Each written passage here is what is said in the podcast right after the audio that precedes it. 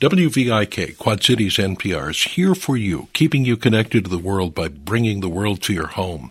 Even in extraordinary times, we're committed to bringing you the accurate information you need and the beautiful music and compelling stories you count on to help lighten your load. We're here when you need us because you've been there for us. Thank you for your continued support of WVIK. Three to four inches of snow is reported in and around the Quad Cities and up through the Dubuque area, maybe an inch and a half to two inches. Plan on slippery roads, sidewalks, parking lots, and stairs as the day goes on and some blowing of snow, even though snowfall may have stopped. Skies will gradually clear today. It'll get much colder as the temperature falls throughout the day and wind chills go below zero. Tonight's low will indeed be below zero, at minus six. Wind chills will be in the teens below zero. Tomorrow's high will only be in the teens. But so will tomorrow night's low, and will warm to about 40 for Saturday and Sunday, as it looks right now. Chairman of the Democratic Party in Iowa has resigned after a disastrous caucus process beset by technical glitches led to a days long delay in reporting results, inconsistencies in the numbers, and no clear winner. Even as of yet, Chairman Troy Price announced his resignation yesterday, saying Iowa Democrats deserve better than what happened on caucus night. Several police officers are being sued in federal court following their arrest of a black college student traveling through the Quad Cities last year.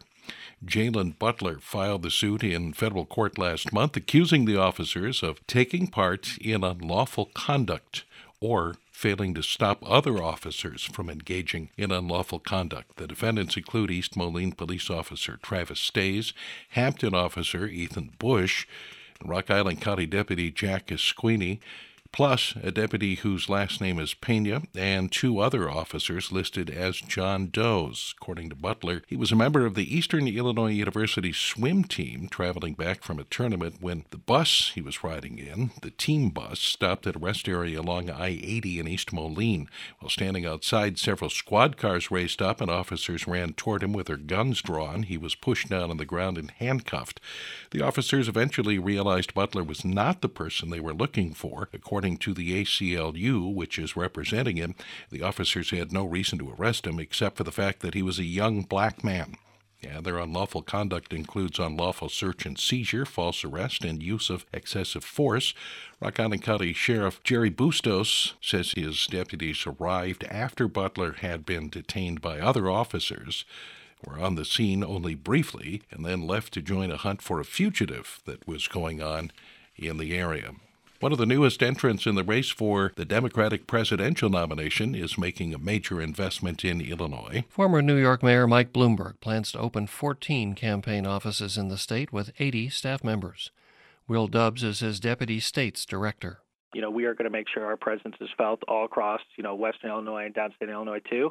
Um, and that's the sort of campaign that we want to be running nationwide, and, and we think that's the sort of campaign um, that Democrats need to be running in order to win um, in November too. Between now and the Illinois primary on March 17th, campaign workers will focus on recruiting volunteers for phone banks and canvassing. And even though the Bloomberg campaign is intensifying its efforts now, supporters were organizing in Illinois early enough to get his name on the ballot by the filing deadline in December. Five offices are located in Chicago, plus Rock Island, Springfield, and Belleville. Others will open soon in Aurora, Rockford, and Waukegan. I'm Herb Trix. Jurors in Davenport heard opening arguments yesterday in the case of a man accused of killing a Cedar Rapids high school student 40 years ago. Kate Payne reports the case of Jerry Lynn Burns is built on decades old DNA evidence. Burns faces a first degree murder charge in the 1979 killing of 18 year old Michelle Martinko. The cold case was revived when investigators say they matched DNA found at the crime scene to genetic material covertly collected from a cup the suspect threw away. Defense attorney Leon Spies worked to cast doubt on the DNA analysis. Those statistics, men and women of the jury, are only as accurate as the investigation on which they are founded.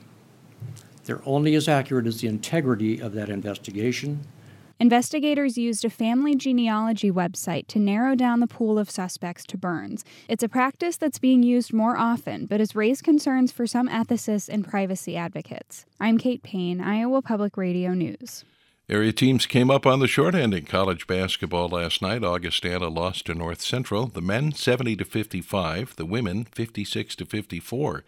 St. Ambrose lost to Olivet Nazarene. The men 107-74, the women 97 to 81. Iowa State lost to Oklahoma 90 to 61. Western Illinois lost to South Dakota 85 to 72. Iowa's at Indiana tonight. The Bulls host the Hornets. In hockey, the Blackhawks lost too. They lost to Vancouver 3 0.